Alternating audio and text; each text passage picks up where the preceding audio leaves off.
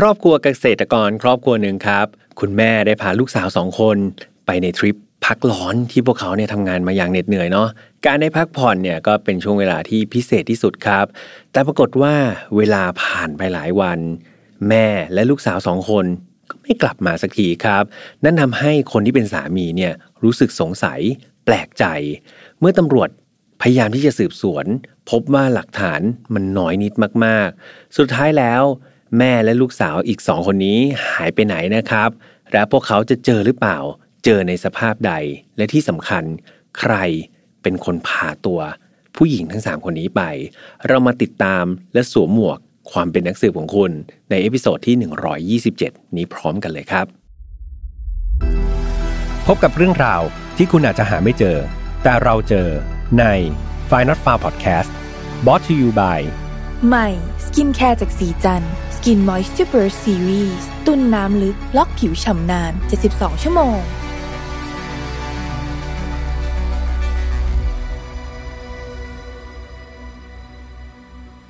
สวัสดีครับ ยินดีต้อนรับเข้าสู่ File Not Found Podcast วันนี้คุณอยู่กับผมแฮมทัชพลเช่นเคยนะครับ เรามากันใน episode ที่ 127 แล้วนะครับ ท่ามกลางสภาพฟ้าฝนที่ต้องบอกว่าตกหนักกันแบบน่ากลัวมากๆครับ แต่ก็โชคดีว่าวันนี้พี่แฮมเข้ามาอัดเนี่ยก็ฟ้าเป็นใจนะครับ ก็ส่องสว่างทีเดียว หลังจากที่มีคืนหนึ่งเนี่ยโอ้โห ตกแบบ 5 ชั่วโมงติดนะครับในกรุงเทพมหานครทำให้หลาย ๆ พื้นที่เนี่ยก็น้ำท่วมนะครับ การเดินทางก็อาจจะลำบากหน่อย แต่ที่สำคัญก็คือสุขภาพร่างกายนะครับ ก็พยายามที่จะดูแลตัวเองหน่อยเนาะอย่าให้ไปเจ็บป่วย เพราะว่าตอนนี้อย่างที่บอกจริง ๆ ครับ ถ้าเกิดเราไปโดนฝนเจ็บป่วย เป็นไข้เจ็บคอขึ้นมาเนี่ยจะเกิดอาการหลอนใช่ไหมครับว่าเฮ้ยตกลงเป็นหวัดธรรมดาหรือเป็นโควิด เรียกว่าวันวันหนึ่งเนี่ยพี่ทำใช้เครื่องตรวจ ADK แบบเยอะมากๆ แล้วก็เปลืองมากๆเลยนะครับ ยังไงก็หวังว่าเพื่อนๆทุกคนจะยังมีสุขภาพที่ดีแข็งแรงนะครับ แล้วก็ไม่ประสบพบกับ อุบัติเหตุหรือว่าโรคภัยไข้เจ็บใดๆนะครับยังไงก็เป็นกำลังใจให้แล้วก็ดูแลตัวเองดี ๆ ด้วยสำหรับคดีในวันนี้ครับต้องบอกว่าเป็นอีกหนึ่งคดีที่ท้าสมองนะครับสำหรับใครที่ไม่เคยฟังคดีนี้มาก่อนเนี่ยสามารถที่จะค่อยๆตามสืบไปพร้อมกับพี่แฮมได้นะครับ เพราะว่าเรื่องราวเนี้ยต้องบอกว่ามันมีปริศนาครับแล้วก็มีหลักฐานเนี่ยในการแกะรอยร่องรอยของผู้ที่ประสบเหตุเนี่ยมันน้อยมากๆเลย ดังนั้นครับตำรวจเนี่ยเก่งมากๆเลยนะคดีนี้ในการที่จะค่อยๆ แกะรอยนะครับ ไปตามหาเหยื่อแล้วก็ไปตามหาคนร้ายได้ ไม่พูดมากไปกว่านี้ครับ เดี๋ยวจะเป็นการสปอย ดังนั้นเดี๋ยวมาเล่ากันเลย แต่ว่าก่อนที่จะเล่าครับ ต้องพูดเหมือนเดิมว่าฝ่ายนอตฟาวไม่สนับสนุนความรุนแรงทุกประเภทครับ ทุกเรื่องที่นำมาเล่าเนี่ยอยากให้ฟังไว้เป็นแนวทางในการป้องกันตัวเอง เรามาถอดบทเรียนครับ จากอดีตที่มันเลวร้ายไม่ให้เกิดกับเรา แล้วก็คนที่เรารักครับ น้องๆอายุต่ำกว่า 18 ปี ตอนนี้ มีคุณพ่อคุณแม่ด้วยก็จะดีกว่านะครับหรือว่ามีผู้ปกครองก็ดีนะ อาจจะไม่ต้องถึงคุณพ่อคุณแม่ก็ได้ เกิดใครมีลุงป้านาอาครับ ก็ชวนชวนมาฟังไม่แน่ว่าอาจจะได้แฟนรายการฝ่ายนอตฝาเพิ่มด้วยนะครับเนี่ยก็เป็นการแอบโฆษณาเนาะดังนั้นถ้าเกิดเพิ่มพร้อมกันแล้วนะครับ มาฟังคดีที่ 127 กันเลยดีกว่าครับ เรื่องราวนี้ครับเริ่มต้นในเอ่อปี 1989 ครับ ที่เมืองวิลเชียร์รัฐโอไฮโอ ประเทศสหรัฐอเมริกาครับโดยเราเนี่ยต้องเริ่มต้นที่ครอบครัวครอบครัวหนึ่งก่อน พี่แฮมขออนุญาตเรียกครอบครัวนี้ว่าครอบครัวโรเจอร์ละกันครับ ครอบครัวเนี่ยประกอบไปด้วยสมาชิกก็คือคุณฮาลโรเจอร์ครับเป็นอ่าเป็นคุณพ่อนะของครอบครัวอายุ 36 ปี แล้วก็มีคุณแม่ของครอบครัวครับที่ชื่อว่าคุณโจแอนโรเจอร์ครับอายุ 36 ปีเท่ากันเลย ทั้งคู่เนี่ยมีลูกสาว2คนครับที่ชื่อว่ามิเชล มิเชลเนี่ยเป็นคนโตนะครับอายุ 17 ปีและ ส่วนคนเล็กนะครับเป็นลูกสาวเหมือนกันที่ชื่อว่าคริสตี้อายุ 14 ปีครับครอบครัวโรเจอร์เนี่ยต้องบอกว่าพวกเขาเป็นเกษตรกรครับทำฟาร์มวัวเนาะแล้วก็เรียกว่าเป็นหนึ่งในแหล่งรายได้ครับเป็นแหล่งรายได้หลักรายได้เดียวเลยนะครับของครอบครัว เพื่อนำมาเลี้ยง 4 ชีวิตนี้ คุณฮอเนี่ย ที่เป็นสามีของบ้านเนี่ยแล้วก็เป็นคุณพ่อของครอบครัวเนี่ยเรียกว่าทำงานหนักมากๆครับเขาทำงานเนี่ยเจ็ดวัน ไม่มีวันหยุดราชการเลยนะครับคือทำทุกวันเลย รวมถึงคุณโจแอนเนี่ยคนที่เป็นภรรยาเองเนี่ยก็ไม่ได้สบายไปกว่ากัน ไม่ได้ว่าให้อยู่บ้านเป็นคุณแม่แบบแม่บ้านอะไรอย่างนี้เลยนะครับ คือกลางวันเนี่ยเธอก็ต้องออกไปช่วยสามีใช่ไหมครับ ในฟาร์ม ส่วนกลางคืนเนี่ยเธอก็ต้องไปทำงานครับ เป็นงานกะดึก ทั้งหมดเนี่ยเพื่อหารายได้ครับมาจุนเจือครอบครัว เพราะว่ามีลูกใช่ไหมครับ อีก 2 คนก็คือคุณมิเชลกับคิสตี้เนี่ยกำลังแบบวัยเรียนเลยใช่ไหมครับ อายุ 17 ปีกับ 14 ปี ดังนั้น 2 คนนี้ก็ทำงานหนักมาก ๆ เลยแทบจะทั้งวันทั้งคืน ในขณะที่มิเชลกับคิสตี้เองเนี่ยที่เป็นลูก2คนเนี่ยก็เป็นเด็กดีมากๆครับ ทั้งสองคนนี้เป็นลูกที่ดีมากๆ ทั้งสองคนพยายามที่จะช่วยงานนะครับ ทั้งงานในฟาร์มแล้วก็งานบ้านเนี่ยให้มากที่สุดเท่าที่ตัวเองจะสามารถทำได้ก่อนที่จะออกไปโรงเรียนหรือว่ากลับจากโรงเรียนเนี่ยพวกเธอก็จะช่วยคุณพ่อคุณแม่เท่าที่เธอจะทำได้ อย่างไรก็ตามครับ หลังจากที่ทุกคนเนี่ยทำงานแบบตรากตำกันมาก ๆ แล้วก็เหน็ดเหนื่อยมากๆ หลายปีเนาะเฮาเนี่ยคนที่เป็นคุณพ่อเนี่ยก็รู้สึกว่าเออ ครอบครัวเนี่ยมันเหนื่อยมากแล้ว เขารู้สึกรู้สึกแบบสงสารภรรยาแล้วก็ลูกครับ เขาก็เลยบอกว่าอะอย่างนั้นทุกคนเนี่ยควรจะไปหยุดพักผ่อนบ้างนะ คุณฮาวเสนอให้เองเลยนะ โดยการให้โจแอน มิเชล แล้วก็คริสตี้เนี่ยเดินทางไปเที่ยวพักผ่อนกันที่ฟลอริดาครับ เพื่อทำการแบบเหมือนผ่อนคลายอารมณ์ตัวเอง แล้วก็ปรับเปลี่ยนบรรยากาศบ้าง การไปเที่ยวครั้งนี้นี่นับว่าเป็นแบบโอ้โหของขวัญชิ้นพิเศษเลยนะครับสำหรับคุณแม่แล้วก็ลูกสาวทั้งสองคน คือพวกเธอเนี่ยทำงานแบบเหน็ดเหนื่อย โดยเฉพาะคุณโจแอนนี่ทำงานทั้งกลางวันกลางคืนเนี่ยการได้ไปออกพักร้อนครับ มันก็เป็นเหมือนการชาร์จแบตในชีวิต แล้วก็เป็นอะไรที่พิเศษมากจริง ๆ อย่างไรก็ตามเนี่ยคนที่เป็นคุณพ่ออย่างคุณฮอเนี่ย ก็ขอไม่ไปทริปด้วยนะครับ เพราะว่าเขาบอกว่าเฮ้ยงานที่ฟาร์มเนี่ยมันไม่มีวันหยุดนะ มันต้องทำทุกวันแล้วก็ยังมีงานค้างอีกมากมาย ดังนั้นไปเที่ยวกันเถอะไม่ต้องห่วงพ่อเดี๋ยวพ่อทำงานเองสำหรับทริปนี้ครับโจแอนก็เลยต้องพาลูกสาวทั้งสองคนเนี่ยไปพักผ่อนจุดมุ่งหมายก็คือฟลอริดาโดยแผนการที่พวกเธอวางไว้ก็คือเดี๋ยวจะไปพักผ่อนกัน 3 วันก็พอ หลังจากนั้นก็ต้องกลับมาทำงานใช่ไหมครับ แล้วลูกสาวอีก 2 คนเนี่ยก็ต้องกลับมาเรียนตามความรับผิดชอบของตัวเอง เช้าวันที่ 26 พฤษภาคม ทั้ง 3 คนก็ออกเดินทางไปครับ ก็โบกมือบายบายฮอลคนที่เป็นพ่อเนี่ยแหละ แล้วก็ขับรถมุ่งหน้าไปยังฟลอริดาตามแผนการครับ ทุกอย่างดูเหมือนจะดำเนินไปได้อย่างดี แต่แล้วหลังจากเวลาเนี่ยผ่านไป 1 สัปดาห์ครับเพื่อนๆทั้ง 3 คนก็ยังไม่กลับบ้าน คือตอนนั้นอะฮอเขาก็รู้สึกกังวลเป็นอย่างมากนะครับ อย่างไรก็ตามเนี่ยเขายัง พยายามคิดบวกนะเขาคิดบวกเอาไว้ว่า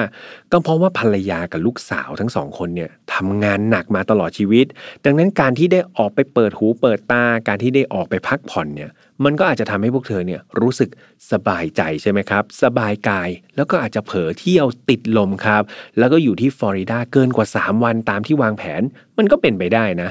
ฮอก็เลยคิดแบบนี้ครับ เขาก็คิดว่าเออไม่เป็นไรนี่อาทิตย์หนึ่งละเดี๋ยวอีกแป๊บเดียวก็ต้องกลับมา เพราะยังไงซะโจแอนก็ต้องกลับมาทำงานใช่ไหมครับกะดึกที่เธอแบบรับงานไว้ หรืออย่างตัวมิเชลกับคริสตี้เองเนี่ยเธอก็เป็นนักเรียนยังไงซะแบบไปนานกว่านี้ไม่ได้หรอก เดี๋ยวยังไงก็ต้องกลับมาเรียนอยู่ดี นั่นทำให้ฮอลครับยังคงใจเย็น แล้วก็รอการกลับมาของภรรยา และก็ลูกสาวทั้งสองคนต่อไป แต่ในระหว่างที่เขารออยู่นั้นครับ จู่ๆก็มีสายโทรศัพท์สายหนึ่งครับ โทรเข้ามาในบ้าน และสายสายนี้ทำให้เขาเนี่ยต้องตกใจสุดขีดเลยครับ เพราะว่าปลายสายเนี่ยกลับกลายเป็นเจ้าหน้าที่ตำรวจครับ เจ้าหน้าที่เนี่ยได้พูดนะครับในสิ่งที่ทำให้ฮอเนี่ยแทบหยุดหายใจกันเลยทีเดียว เจ้าหน้าที่เล่าว่าในวันที่ 4 มิถุนายนหรือว่าราวๆ9 วันครับ หลังจากที่โจแอน มิเชล แล้วก็คริสตี้เนี่ยออกจากบ้านไปเนี่ยได้มีการพบศพผู้หญิง 3 ศพครับ ในสภาพเปลือย มีเทปปิดปาก มือและเท้านะครับถูกแบบถูกพันไว้ด้วยเชือกสีเหลืองครับ แล้วก็นอกจากนั้นยังมีการผูกไว้กับอิฐนะครับ เป็นอิฐบล็อกเนี่ยหนักราวๆ 13 กิโลกรัมด้วย โดยจุดที่เจอศพครับเป็นบริเวณอ่าวแถมบาเบครับ อย่างไรก็ตามเนี่ยต้องบอกว่าทั้ง 3 ศพเนี่ยอยู่ในสภาพที่ไม่สามารถที่จะระบุตัวตนได้ เนื่องจากศพเนี่ยน่าจะถูกถ่วงน้ำใช่ไหมครับ แล้วก็แบบอยู่ในน้ำมันนานจนมันขึ้นอืดแบบหน้าเละไปหมดแล้วครับ ดูไม่ออกเลย เจ้าหน้าที่สืบสวนครับ ในที่เกิดเหตุก็ได้คาดการว่าทั้ง 3 ศพเนี่ยน่าจะจมอยู่ใต้น้ำเนี่ยไม่ต่ำกว่า 3 วันแล้ว โดยหลังจากที่พบศพครับ เจ้าหน้าที่ตำรวจก็มีการกระจายข่าวครับ กระจายออกไปทั่วเลยว่าเนี่ยมีการพบศพปริศนาของผู้หญิง 3 คนนะ เพื่อหาเบาะแส แล้วก็ข้อมูลในการระบุตัวตนของ 3 ศพนี้ให้ได้ จนกระทั่งได้มีเจ้าแบบเหมือนเป็นผู้จัดการแล้วกันครับ ผู้จัดการโรงแรมคนหนึ่งเนี่ยโทรเข้ามาที่สถานีตำรวจ เพื่อแจ้งเบาะแสกับเจ้าหน้าที่ว่า ที่โรงแรมของเขาเนี่ยเมื่อไม่กี่วันก่อนเนี่ยสองสามวันก่อนเนี่ยมีแม่แล้วก็ลูกสองคนนะเป็นผู้หญิงหมดเลย เข้ามาเช็คอินที่ห้องพัก แต่หลังจากนั้นเนี่ย ผู้จัดการคนนี้ครับ ก็ไม่เห็นแบบแม่แล้วก็ลูกสาวสองคนนี้อีกเลย และหลังจากที่เขาเนี่ยได้เปิดข่าวดูเนี่ยเขาก็เกิดเฮ้ยไม่สบายใจว่ะ ผู้หญิงสามคนเหมือนกับศพสามศพนี้เลย เขาก็เลยทำการขึ้นไปเช็คห้องครับ ห้องที่มีการเช็คอินของสามแม่ลูกอันนั้นแหละพอเปิดเข้าไปเนี่ยปรากฏว่าข้าวของทุกอย่างยังตั้งวางไว้อย่างปกติเลยครับ ไม่มีร่องรอยการลื้อขนใด ๆ ผู้จัดการโรงแรมคนนี้ก็เลยกลัวครับ ก็เลยเกรงว่าทั้งสามศพนั้นที่เจอเนี่ยอาจจะเป็นแขกทั้ง 3 คนของโรงแรมเขาหรือเปล่า เขาก็เลยให้ชื่อนะครับของคนที่พอเวลาเราไปเช็คอินก็ต้องแบบลงชื่อใช่ไหมครับผู้จัดการโรงแรมคนนี้ก็เลยให้ชื่อของคนที่มาทำการเช็คอินไป ซึ่งผู้ที่จองห้องพักโรงแรมนี้ก็ไม่ใช่ใครอื่นครับ แต่ก็คือคุณ โจแอนโรเจอร์คนนี้นี่เองครับ และนั่นก็คือเหตุผลนะครับที่เจ้าหน้าที่ตำรวจเนี่ยโทรมาที่บ้านแล้วก็ได้พูดสายกับคุณฮอโรแกนเพื่อสอบถามข้อมูลเพิ่มเติมครับ ว่าเฮ้ยมันสัมพันธ์กันหรือเปล่า แบบภรรยาและลูกไม่ได้อยู่บ้านใช่ไหมอะไรประมาณนี้ ไม่นานนักครับ หลังจากที่เจ้าหน้าที่ตำรวจเนี่ยได้พูดคุยกับฮอลแล้วเนี่ยนายอำเภอนะครับก็ได้เดินทางไปยังฟาร์มของครอบครัวโรเจอร์นี้ทันที เพื่อขอประวัติธนกรรมครับ จากทั้ง 3 คน หลายๆคนก็สงสัยว่าทำไมต้องขอประวัติธนกรรมใช่ไหมครับ คือประวัติธนกรรมเนี่ยมันเป็นหลักฐานที่ค่อนข้างที่จะชัดเจนที่สุด แล้วก็แม่นยำที่สุดในการระบุตัวตนของมนุษย์นะครับ ในกรณีที่แบบอยู่ในสภาพที่เป็นกะโหลกแล้ว หรือว่าใบหน้าไม่สามารถที่จะชี้ชัดได้ว่าใครเนี่ยเขาก็จะใช้ประวัติทางธนกรรมนี่แหละครับ และหลังจากที่คุณหอเนี่ยก็ ให้ข้อมูลไปนะให้ประวัติธนกรรมของทั้ง 3 คนกับเจ้าหน้าที่ไปเนี่ยก็มีการนำไปตรวจสอบครับ เพื่อเทียบเคียงว่า 3 ศพนั้นเนี่ยใช่คุณโจแอนมิเชล แล้วก็คริสตี้จริง ๆ หรือเปล่า ซึ่งหลังจากที่นำผลไปตรวจเทียบกันเนี่ยปรากฏว่ามันใช่ 3 คนนั้นจริง ๆ ด้วยครับมันน่าเศร้ามากๆเลยว่า3ศพผู้หญิงปริศนานั้นก็คือศพของคุณโจแอน น้องมิเชล แล้วก็น้องคริสตี้นั่นเอง หลังจาก ยืนยันตัวได้นะครับศพก็มีการส่งไปยังแผนกนิติวิทยานะครับ เพื่อทำการชันสูตรต่อไปอย่างละเอียด แล้วก็พบว่าสาเหตุการเสียชีวิตเนี่ยเกิดจากอาการน้ำท่วมปอดครับ นั่นหมายความว่าอะไรคนที่ฟังคดีมาเยอะๆก็จะทราบนะครับว่า การที่มีอาการน้ำท่วมปอด นั่นหมายความว่าในขณะที่ 3 คนนั้นเนี่ยตกลงไปในน้ำหรือจมลงไปในน้ำเนี่ยพวกเธอยังมีชีวิตอยู่ครับ แล้วก็พยายามที่จะสูด หายใจใช่ไหมครับ ก็เลยต้องสูดน้ำเข้าไปในปอดจนกระทั่งเสียชีวิตนั่นเอง และจากรูปการที่ศพทุกศพเนี่ยถูกปิดตาไว้ มัดมือไว้นะครับ นั่นหมายความว่านี่คือคดีฆาตกรรมอย่างแน่นอนใช่ไหมครับ ไม่ใช่อุบัติเหตุแน่ ๆ นอกจากนี้ยังมีอีกหนึ่งข้อสันนิษฐานของเจ้าหน้าที่ตำรวจที่ พอพี่ทำฟังแล้วก็รู้สึกตกใจเหมือนกันครับ คือพวกเขาเนี่ยเชื่อว่าทั้งสามศพเนี่ย ไม่ได้ถูกสังหารในเวลาเดียวกันครับ แต่เป็นการค่อยๆฆ่าทีละคน เพื่อข่มขู่คนที่เหลือให้ทำอะไรบางอย่าง ตามที่คนร้ายต้องการครับ เพราะว่าการที่ คนเนี่ยนะคิดตามคอมมอนเซนเนี่ยเห็นคนที่รักเนี่ยตายต่อหน้าต่อตาครับ มันทำให้เกิดความกลัวในจิตใจได้อย่างมหาศาลเลย แล้วมันก็เป็นเรื่องง่ายมากๆนะครับพอเวลาคนเรากลัวเนี่ยก็จะสูญเสียสติสัมปชัญญะใช่ไหมครับ แล้วก็ไม่สามารถที่จะไตร่ตรองในการกระทำของตัวเองได้ คนร้ายก็อาจจะใช้จุดนี้ครับในการบังคับข่มขู่หรือว่าสั่งให้ทำอะไรก็ตามตามที่ตัวเองต้องการครับ หากเป็นอย่างที่เจ้าหน้าที่สันนิษฐานจริงๆเนี่ยต้องบอกว่ามันเป็นการกระทำที่ โหดเหี้ยมมาก ๆ เลยครับ กลับมาที่ผู้ต้องสงสัยในคดีนี้ก่อนพี่แฮมเชื่อว่าทุกๆ คนเนี่ยเพ่งเล็งไปที่ผู้ชายคนนี้ คนเดียวกันเชกเช่นกับพี่แฮมในตอนแรกครับ คนคนนั้นก็คือนายฮอล โรเจอร์คนที่เป็นสามีหรือว่าเป็นคุณพ่อของครอบครัวนี้นั่นเอง ตำรวจครับก็สงสัยนายคนนี้เหมือนกัน ถามว่าทำไม ก็เพราะว่าเจ้าหน้าที่ตำรวจครับ ในระหว่างที่เขาสอบสวนสอบปากคำคุณฮอเนี่ย คุณฮอไม่ได้มีแบบท่าทีโศกเศร้าเสียใจเลยนะครับ หรือว่าไม่มีอาการกระวนกระวายใด ๆ เลย มีหนำซ้ำเนี่ยใจเขาครับมั่วแต่พะวงงานในฟาร์มครับ นี่ขนาดแบบ ภรรยาและลูกตัวเองแบบเสียชีวิตแล้วนะยังมัวแต่ห่วงงานในฟาร์มนะครับ ดูแบบสนใจเรื่องนี้มากกว่าลูกเมียตัวเองซะอีกพูดตรงๆ ก็ต้องพูดอย่างนั้นครับ คือฮอเนี่ยบอกกับตำรวจเลยนะว่าเฮ้ยวันๆเนี่ยเขาสนใจแต่งาน เขาทำแต่งานจนแทบไม่มีเวลามานั่งเสียใจด้วยซ้ำเขาไม่มีเวลามานั่งคิดหรอก งานมันเยอะจะตาย นี่คือสิ่งที่ฮอพูดนะครับ ซึ่งแม้ฮอเนี่ยจะดูน่าสงสัยอย่างไร แต่ว่าเขามีหลักฐานครับ เขามีหลักฐานที่อยู่อย่างชัดเจน ด้วยความที่เขาเนี่ยต้องบอกว่าเขาทำอาหารไม่เป็นเลยครับ คุณฮอนี่ทำอาหารไม่เป็นเลย ช่วงที่โจแอนเนี่ยภรรยาไม่อยู่บ้านเนี่ยพอทำอาหารไม่เป็นเขาก็ต้องออกไปรับประทานอาหารนอกบ้านใช่ไหมครับเขาก็ต้องออกไปกินข้าวนอกบ้าน ซึ่งพนักงานร้านอาหารที่คุณฮอไปรับประทานเป็นประจำเนี่ยก็เป็นพยานครับ ยืนยันว่าฮอเนี่ย มากินข้าวที่นี่ มาใช้บริการที่ร้านเนี่ยทุกมื้อนะครับ ไม่ว่าจะเป็นมื้อเช้าเที่ยงเย็นเนี่ยมากินที่ร้านเนี้ยดังนั้นมันเป็นไปไม่ได้เลยครับที่ฮอเนี่ยจะมากินข้าว แต่ว่าเขาสามารถที่จะข้ามไปฟลอริดาเพื่อไปสังหารภรรยาและลูกของตัวเองแล้วกลับมากินข้าวต่อได้ ดังนั้นครับพอฮอเนี่ยมีพยานที่อยู่ที่ค่อนข้างชัดเจนมากๆเนี่ยเขาก็เลยหลุดออกจากผู้ต้องสงสัยของคดีนี้อย่างรวดเร็วครับพอไม่ใช่ฮอเลยเนี่ยตำรวจก็ต้อง คิดต่อนะเฮ้ยจะเป็นใครได้นะก็ต้องทำการไปหาหลักฐานเพิ่มเติมแทนครับ พวกเขาเนี่ยเริ่มจากการชันสูตรศพอีกครั้งหนึ่ง เพื่อดูว่าเขาพลาดอะไรไปหรือเปล่า มันมีหลักฐานหรือมันมีข้อมูลอะไรในตัวศพเนี่ยมากขึ้นหรือเปล่า เพื่อที่จะโยงไปหาตัวคนร้ายตัวจริงให้ได้ แต่ดูเหมือนวิธีนี้ครับ หลังจากที่ตรวจสอบศพอย่างละเอียดเนี่ยมันก็ไม่ค่อยมีประโยชน์สักเท่าไหร่นะครับเพราะว่าทั้ง 3 ศพอย่างที่เบียมบอกไปเนาะเขาจมอยู่ในน้ำเป็นเวลาค่อนข้างนานครับทำให้สภาพศพเนี่ยโหมันเปลี่ยนไปเยอะหมดแล้ว แทบจะไม่หลงเหลือหลักฐานอะไรแล้วนะครับ อีกทั้งน้ำครับเพื่อนๆพอเวลาศพจมลงไปในน้ำเนี่ย คราบเนาะไม่ว่าจะเป็นคราบเลือดหรือคราบอะไรก็ตามเนี่ยที่มันมีพวกล่องรอย DNA เนี่ยมันก็จะถูกน้ำเนี่ยซัดชะล้างไปเรียบร้อยแล้ว ดังนั้นครับ การสืบจากศพเนี่ยก็ดูเป็นหนทางที่ค่อนข้างยากลำบากครับ และตำรวจเนี่ยก็ตัดใจครับบอกว่าสืบจากศพนี้ไม่ work แล้วครับ ต้องไปหาวิธีอื่นแล้ว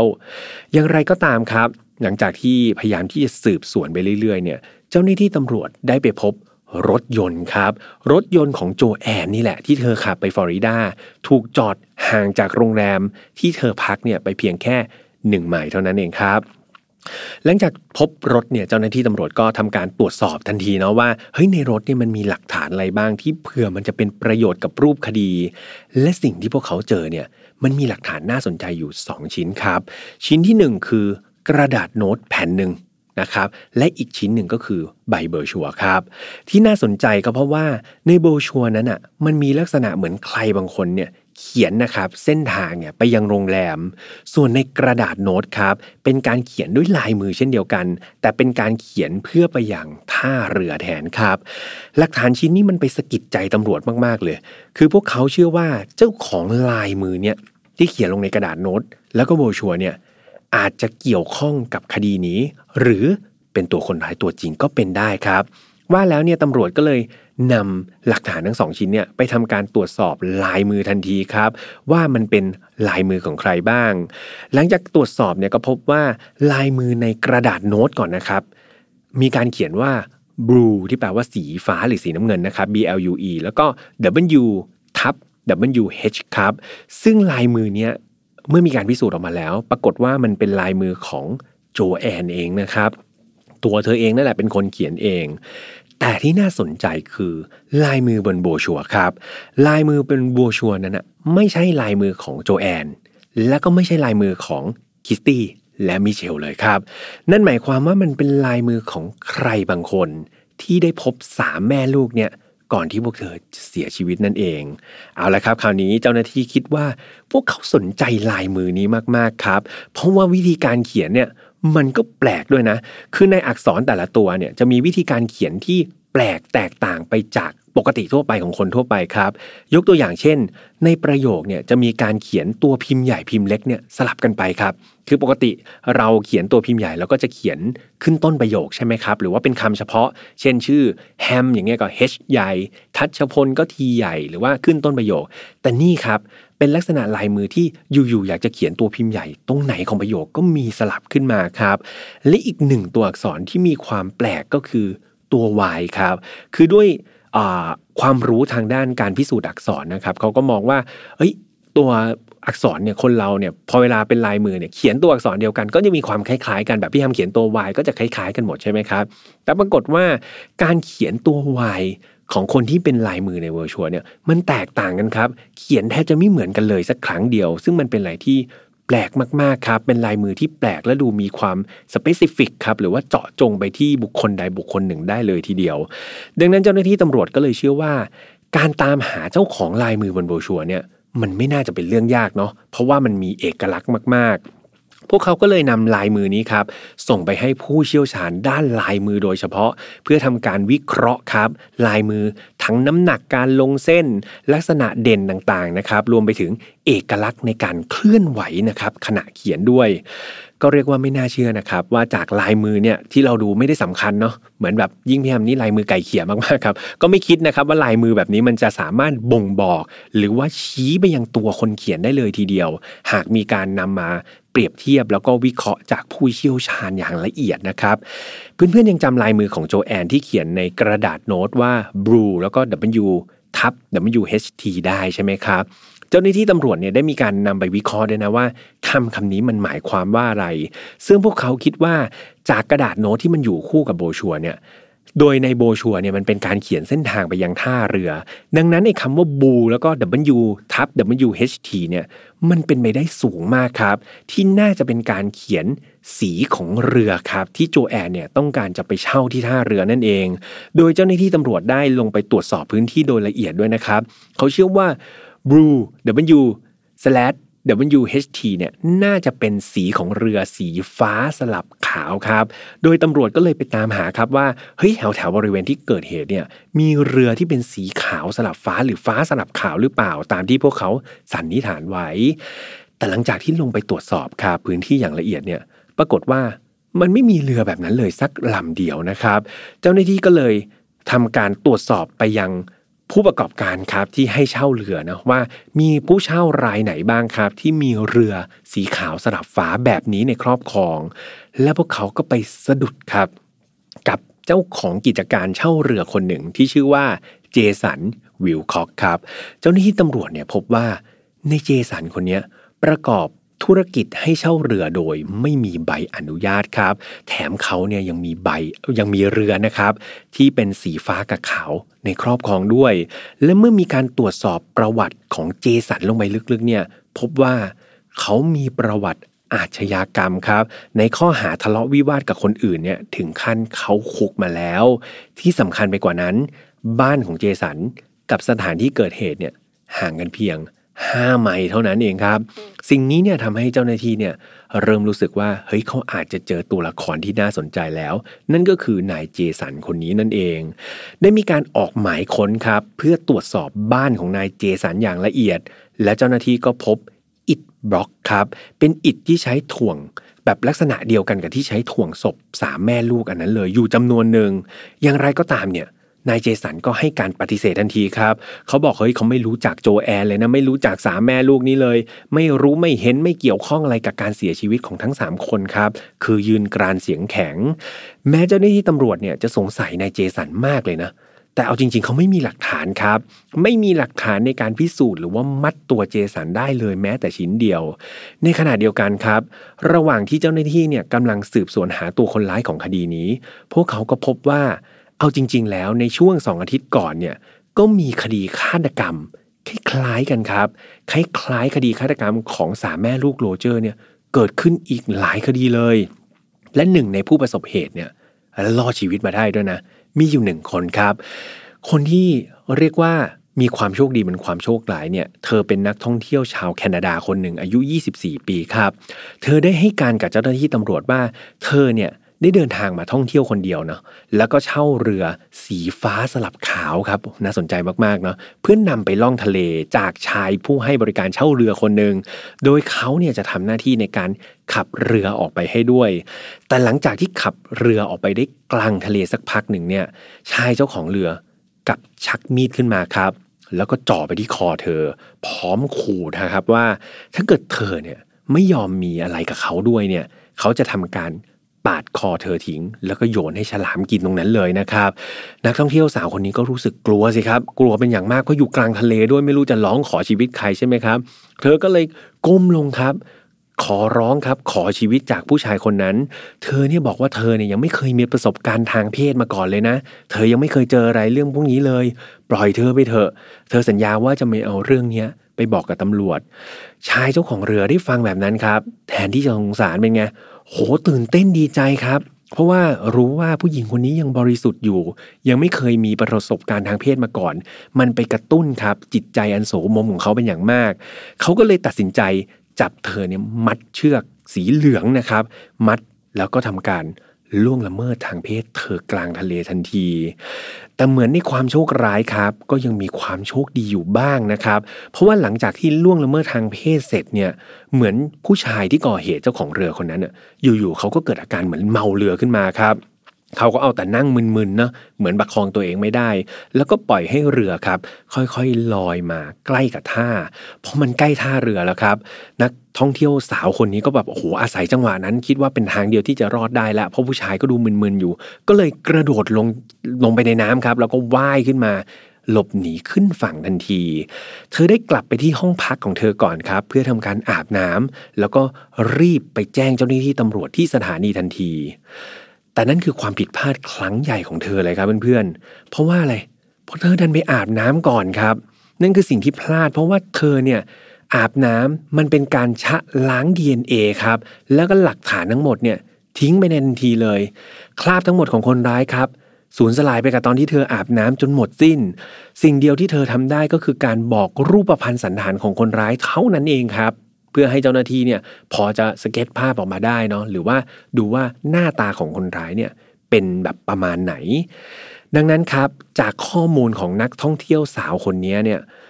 แบบตำรวจค่อนข้างมั่นใจเลยนะว่า คนร้ายเนี่ยที่ไปกระทำการน้องนักท่องเที่ยวสาวคนนี้กับคนร้ายที่สังหารสามแม่ลูกเนี่ยมีความเป็นไปได้สูงมากเลยนะที่จะเป็นคนเดียวกัน เพราะว่าใช้เชือกสีเหลืองเหมือนกันถูกไหมครับ ก่อเหตุกลางทะเลเหมือนกัน แล้วก็ถ้าเกิดสมมติฐานว่าเรือสีฟ้าสลับขาวเนี่ยเป็นเรือที่ใช้ก่อเหตุจริง ๆ ก็เป็นเรือลักษณะเดียวกันเลย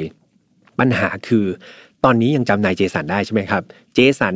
ผู้ประกอบการที่ไม่มีใบใบอนุญาตในที่ตำรวจแบบเพ่งเล็งไว้เนี่ยพอเอานายเจสันครับ มาเทียบกับรูปพันธ์ที่นักท่องเที่ยวคนนี้บรรยายออกมาเนี่ย ปรากฏว่ามันไม่คล้ายกันเลยครับ มันคนละโลกกับนายเจสันเลยนะครับ ไม่มีความคล้ายนายเจสันรูปสเก็ตเนี่ยที่น้องนักท่องเที่ยวบอกกับนายเจสันเนี่ยคนละโลกกันเลยครับ เหมือนคนละคนเลย ดังนั้นมันมีความเป็นไปได้เลยครับว่า คนถ้าเกิดคนร้ายนะครับ เป็นคนเดียวกันกับที่สังหาร แม่ลูกสามคนเนี้ยนั่นหมายความว่านายเจสันเนี่ยก็จะหลุดออกจากผู้ต้องสงสัยของคดีนี้ไปอีกคนหนึ่งครับ เอาเลยสิครับ มาถึงจุดนี้ตำรวจก็เอา เอาไงต่อดีเนี่ยคลำทางไปไม่ถูกอุตส่าห์คลำมาจนเจอนายเจสันแล้ว แต่ดูแล้วก็ไม่น่าจะใช่อีกนะครับนายเจสันไม่น่าจะไปทำการแบบนั้นได้จากหลักฐานที่พวกเขามี ดังนั้นทุกๆอย่างมันเหมือนจะเป็นทางตันครับปริศนานี้เหมือนจะถูกแบบจะกลายเป็นโคเคสหรือเปล่านะ นั่นหมายความว่าอะไร หมายความว่าคนร้ายเนี่ย ยังลอยนวลครับ ยังสามารถที่จะไปก่อเหตุกับใครก็ได้อีก ซึ่งมันเป็นสิ่งที่ไม่ดีแน่ ๆ ระหว่างนี้ครับในระหว่างที่ตำรวจเนี่ยกำลังมืดแปดด้านเนี่ยได้มีเจ้าหน้าที่สืบสวนคนหนึ่งครับ เขาได้นึกกลับย้อนไปถึงลายมือบนโบชัวอีกครั้งหนึ่งคือเขายังรู้สึกแบบติดใจลายมือบนโบชัวมากๆเลย เขาคิดว่ายังไงซะเนี่ย เจ้าของลายมือบนโบชัวเนี่ยต้องรู้อะไรเกี่ยวกับสามแม่ลูกคนนี้แน่ๆ ยังไงเขาอยากจะตามหาเจ้าของลายมือนี้ให้ได้นะครับ เขาก็เลยคิดว่าจะไปขอใครตัวสุ่มสี่สุ่มห้าบอกเฮ้ยนายเอขอดูลายมือหน่อยดิเอาพี่แฮมมาเขียนลายมือ มันก็ดูแปลกๆใช่ไหมครับเขารู้สึกว่ามันยากมากๆเลยครับ ที่จะแบบไปขอดูลายมือใคร ดังนั้นเขาก็เลยทำการวัดดวงเลยครับ เจ้าหน้าที่สืบสวนทำการวัดดวงโดยการปริ้นครับ ก็คือไปซีล็อก ลายมือบนโวชัวนั่นแหละขยายมันให้ใหญ่ ๆ ครับ แล้วก็ปิ้นติดประกาศไปทั่วเมืองเลยครับ เพื่อขอความช่วยเหลือจากประชาชนทั่ว ๆ ไปนะครับ มีการระบุว่าถ้าเกิดใครก็ตาม ที่พอทราบเบาะแสหรือว่ารู้ตัวนะครับว่าคนที่เป็นเจ้าของลายมือลักษณะนี้เนี่ยเป็นใครโปรดนะครับ การุณาเถอะครับ ช่วยโทรมาบอกตำรวจหน่อย อย่างน้อยมันเป็นเบาะแสในคดีสำคัญครับ ดังนั้นตอนนี้ในบริเวณใกล้ๆท่าเรือแล้วก็บริเวณใกล้เคียงเนี่ยมีแบบหลายหลายมือเนี่ยครับปิ้นติดเต็มไปหมดเลยครับ แม้ว่าโอกาสเนาะต้องพูดตรงๆว่าคนที่จะจำลายมือคนได้ที่มันน้อยมากๆเลยครับ แม้แต่พ่อแม่พี่แอมยังจำลายมือพี่แอมไม่ได้เนี่ยต้องบอกว่ามันยากมากเลยที่เราเนี่ยจะไปจำลายมือใครได้ พวกเขาเนี่ยมีความหวังอันน้อยนิดครับ จากวิธีการนี้ แต่ว่าความหวังอันน้อยนิดครับ มันกลับประสบความสำเร็จครับเพื่อนๆ เพราะว่าวันหนึ่งเนี่ยได้มีสายโทรศัพท์สายหนึ่งจากผู้หญิงวัยกลางคน ที่ชื่อว่าโจแอนสเตฟี่ครับชื่อโจแอนเหมือนกันเลยนะ แต่ว่าอันนี้คนละนามสกุลโจแอนสเตฟี่ผมเรียกเขาว่าคุณสเตฟี่แล้วกัน คุณสเตฟี่บอกว่าเธอเนี่ยเห็นลายมือบนป้ายเนี่ยตอนที่เธอกำลังขับรถผ่านพอดี และหลังจากที่เธอเห็นเนี่ยเธอรู้สึกว่าในมโนสำนึกของเธอเนี่ยเฮ้ยมันคุ้นมากเลย เหมือนเธอเคยเห็นลายมือแบบนี้มาก่อน เธอก็เลยกลับไปค้นเอกสารครับที่บ้านเธอ แล้วปรากฏว่าโป๊ะเชะเลยครับ มันไปเจอลายมือลายมือหนึ่งซึ่งมันเป็นลายมือคล้ายกับผู้รับเหมาคนหนึ่ง เป็นผู้รับเหมาก่อสร้างที่เธอเคยทำเอกสารสัญญาด้วยนะครับ เป็นการเอกแบบเหมือนเป็นเอกสารรับงานแบบซื้อขายอะไรประมาณนี้ ซึ่งลายมือของผู้รับเหมาคนนี้มันคล้ายกันมาก ๆเลย กับลายมือมันโบชัวนั้น เมื่อคิดแบบนั้นครับ คุณสเตฟี่ก็เลยนำหลักฐานครับ ก็คือไอเอกสารที่ทำสัญญากับผู้รับเหมาคนนี้แหละส่งให้เจ้าหน้าที่ตำรวจ เพื่อทำการตรวจสอบวิเคราะห์ลายมือครับ ว่าเออสุดท้ายแล้วลายมือบนโบชัวกับลายมือบนเอกสารที่เธอเจอเนี่ย มันเป็นคนคนเดียวกันหรือเปล่า หลังจากส่งให้นักวิเคราะห์ครับ ทุกคนก็น่าจะลุ้นกันอยู่นะครับ ผลที่ออกมาก็คือมันตรงกันครับ เจ้าของลายมือของผู้รับเหมากับเจ้าของลายมือบนโบชัวนั้น เป็นคนเดียวกัน ผู้เชี่ยวชาญเนี่ยลงความเห็นแบบมั่นใจเลยนะครับว่า คนเดียวกันไม่ผิดแน่ และมันก็ไม่ยากเลยครับ คราวนี้ไม่ยากที่จะรู้เลยใช่ไหมครับ ว่าเจ้าของลายมือนั้นคือใคร เจ้าของลายมือนั้นที่ทุกคนตามหากันมาอย่างยาวนาน มีชื่อว่าโอบาเชลเลอร์ครับ คุณโอบาเนี่ยเป็นผู้รับเหมาก่อสร้างอายุ 43 ปีเนาะ โดยเขาผ่านการแต่งงานมาแล้วถึง 8 ครั้งครับ แถมยังมีลูกๆกับภรรยาที่ผ่านมาถึง 8 คน แต่ที่ทำให้เจ้าหน้าที่เนี่ยสนใจนายโอบาคนนี้มาก ๆ เนี่ยก็คือประวัติอาชญากรรมครับนายโอบานี่มีประวัติอาชญากรรมที่เรียกว่าโชคโชนมาก ๆ โดยเฉพาะคดีเกี่ยวกับการคุกคามทางเพศครับ หลังจากตรวจสอบข้อมูลเพิ่มเติมเนี่ยก็พบว่าบ้านของนายโอบากับจุดเกิดเหตุเนี่ยห่างกันราวๆ8ไมล์เท่านั้นเอง แถมเจ้าหน้าที่ยังพบว่านายโอบาเนี่ยมีเรือ สีขาวสลับฝาด้วยนะครับ ในครอบครอง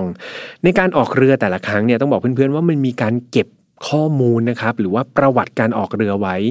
และมันช่างบังเอิญเหลือเกินนะครับ ว่าประวัติการออกเรือของนายโอบ้าเนี่ยมันเป็นวันเดียวกับวันที่คาดว่าทั้งสามแม่ลูกเนี่ยจะถูกฆาตกรรมด้วยครับ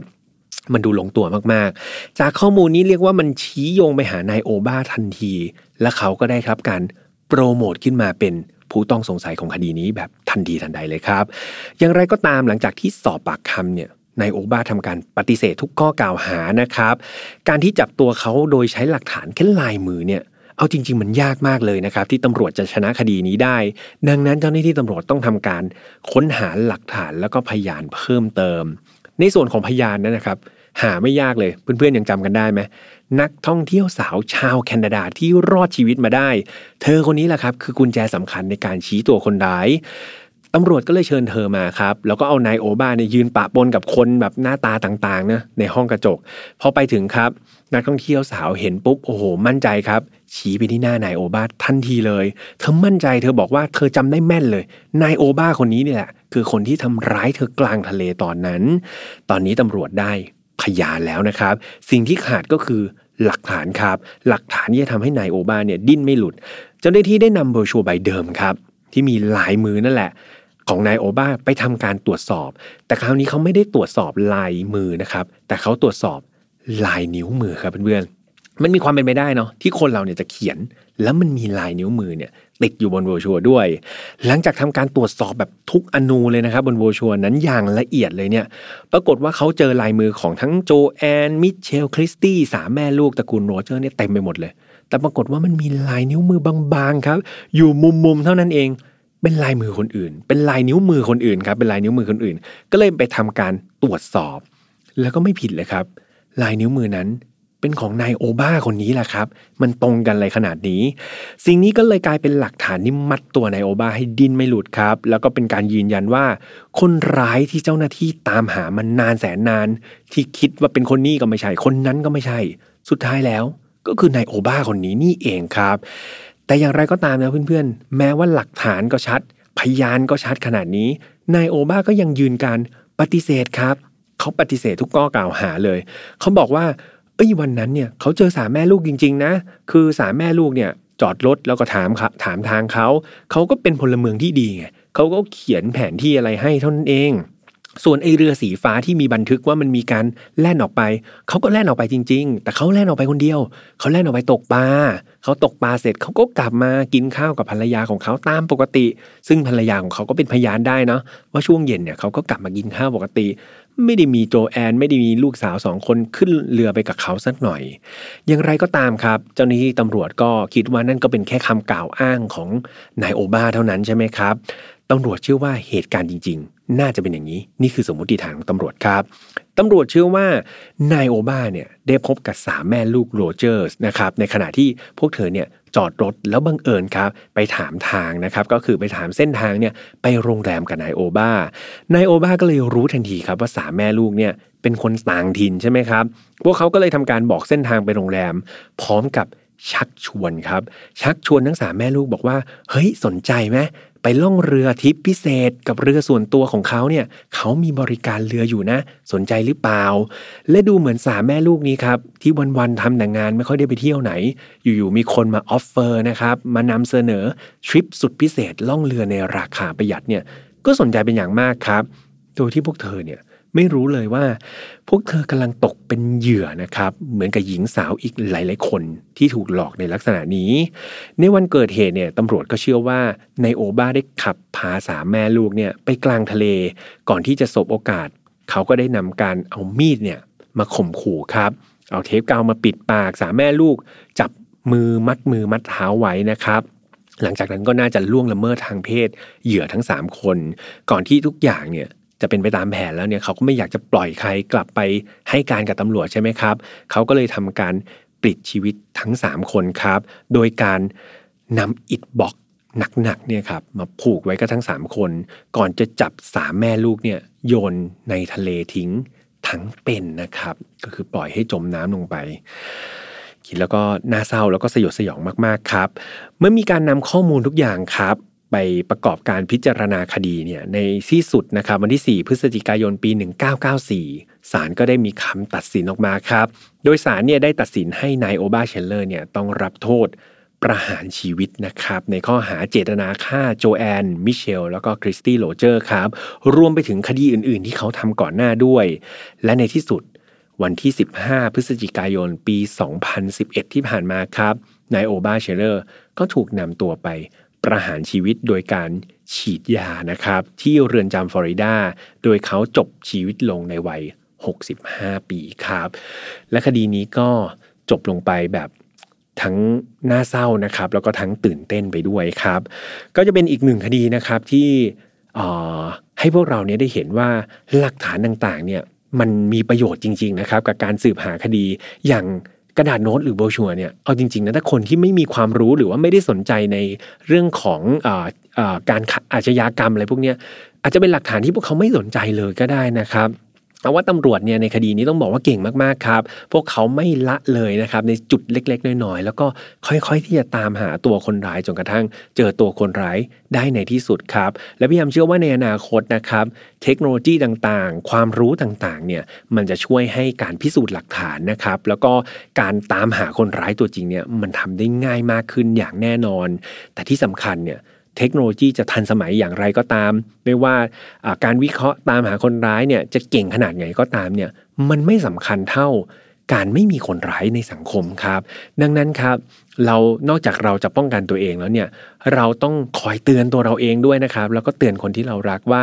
สิ่งที่สำคัญที่สุดคือ อย่าไปทำร้ายใครครับ ถ้าตัวเราทุกคนเนี่ยเริ่มต้นจากตัวเราเองก่อน ไม่ไปทำร้ายคนอื่น พร้อมกับป้องกันไม่คนอื่นมาทำร้ายเราเนี่ยพี่เอ็มเชื่อว่านั่นคือวิธีที่ดีที่สุดนะครับในการป้องกันเรื่องน่าเศร้าไม่ให้เกิดขึ้นแบบคดีนี้ครับ ก็หวังว่าทุกคนจะรู้สึก อินนะครับไปกับคดีนี้ แล้วก็ถอดบทเรียนจากมันนะครับมาป้องกันตัวเองเนาะก็หวังว่านี่คือประโยชน์สูงสุดจากรายการ File Not Found ครับเพื่อนๆที่ชื่นชอบนะครับตามมาฟังกันได้ทุกวันอังคารแบบนี้ทางช่อง Mission to Pluto เหมือนเดิมไม่ว่าจะเป็น YouTube Spotify SoundCloud Podbean Apple Podcast นะครับเรามีแฟนเพจด้วยนะครับของ Mission to Pluto ตามเข้าไปกดไลค์นะครับ แล้วก็ในนั้นจะมีเนื้อหาเนี่ยแบบพี่แฮมเล่าในวันนี้ เดี๋ยวน้อง content creator เขาจะเอาไปย่อยเป็นบทความนะครับ แล้วก็นำไปอ่านได้อีกทีหนึ่ง ส่วนใครที่ชอบฟังแบบเสียงอย่างเดียวนะครับ ก็มีใน Spotify แล้วก็ Apple Podcast ครับ ตามเข้าไป Follow กันได้ และถ้าเกิดใครยังรู้สึกแบบอารมณ์ติดค้างครับ หรือว่ามีข้อมูลที่อยากจะพูดคุยกับพี่แฮม อยากจะแชร์พี่แฮมและเพื่อนๆได้ฟังกันเนี่ย ก็ตามเข้าไปในกลุ่มของ Final f i l e Family ได้ครับในนั้นเป็นครอบครัวน่ารักของคนรักคดีอาชญากรรมแมฟังแล้วก็ขนลุกยังไงก็ไม่รู้นะครับแต่เอาเป็นว่าเป็นคนที่ชอบชื่นชอบรายการ Final f i l e แล้วกันนะครับเข้าไปอยู่รวมกันนะครับเข้าไปพูดคุยกับพี่แฮมได้ ไปแชร์ข่าวหรือว่าบางครั้งก็เป็นเรื่องตลกๆก็มีนะครับในกลุ่มก็หลากหลายอารมณ์แต่ที่สำคัญคือทุกคนน่ารักมากๆเลย ยังไงตามไปเจอกันในนั้นได้สำหรับวันนี้ดูแลตัวเองดีๆนะครับพักผ่อนเยอะๆ สุขภาพก็จะได้แข็งแรงนะครับอย่าหักโหมจนเกินไปฝนตกก็อย่าไปตากฝนล่ะนะครับจะได้ปลอดภัยจากเชื้อโรคต่างๆ ดูแลตัวเองดีๆนะครับแล้วเจอกันใหม่วันอังคารหน้าสำหรับวันนี้ลาไปก่อนครับ สวัสดีครับ พบกับเรื่องราวที่คุณอาจจะหาไม่เจอ แต่เราเจอใน f i n a l f a r Podcast Presented by สีจัน Skin Moisture Burst Series ตุนน้ำลึกล็อกผิวชำนาน 72 ชั่วโมง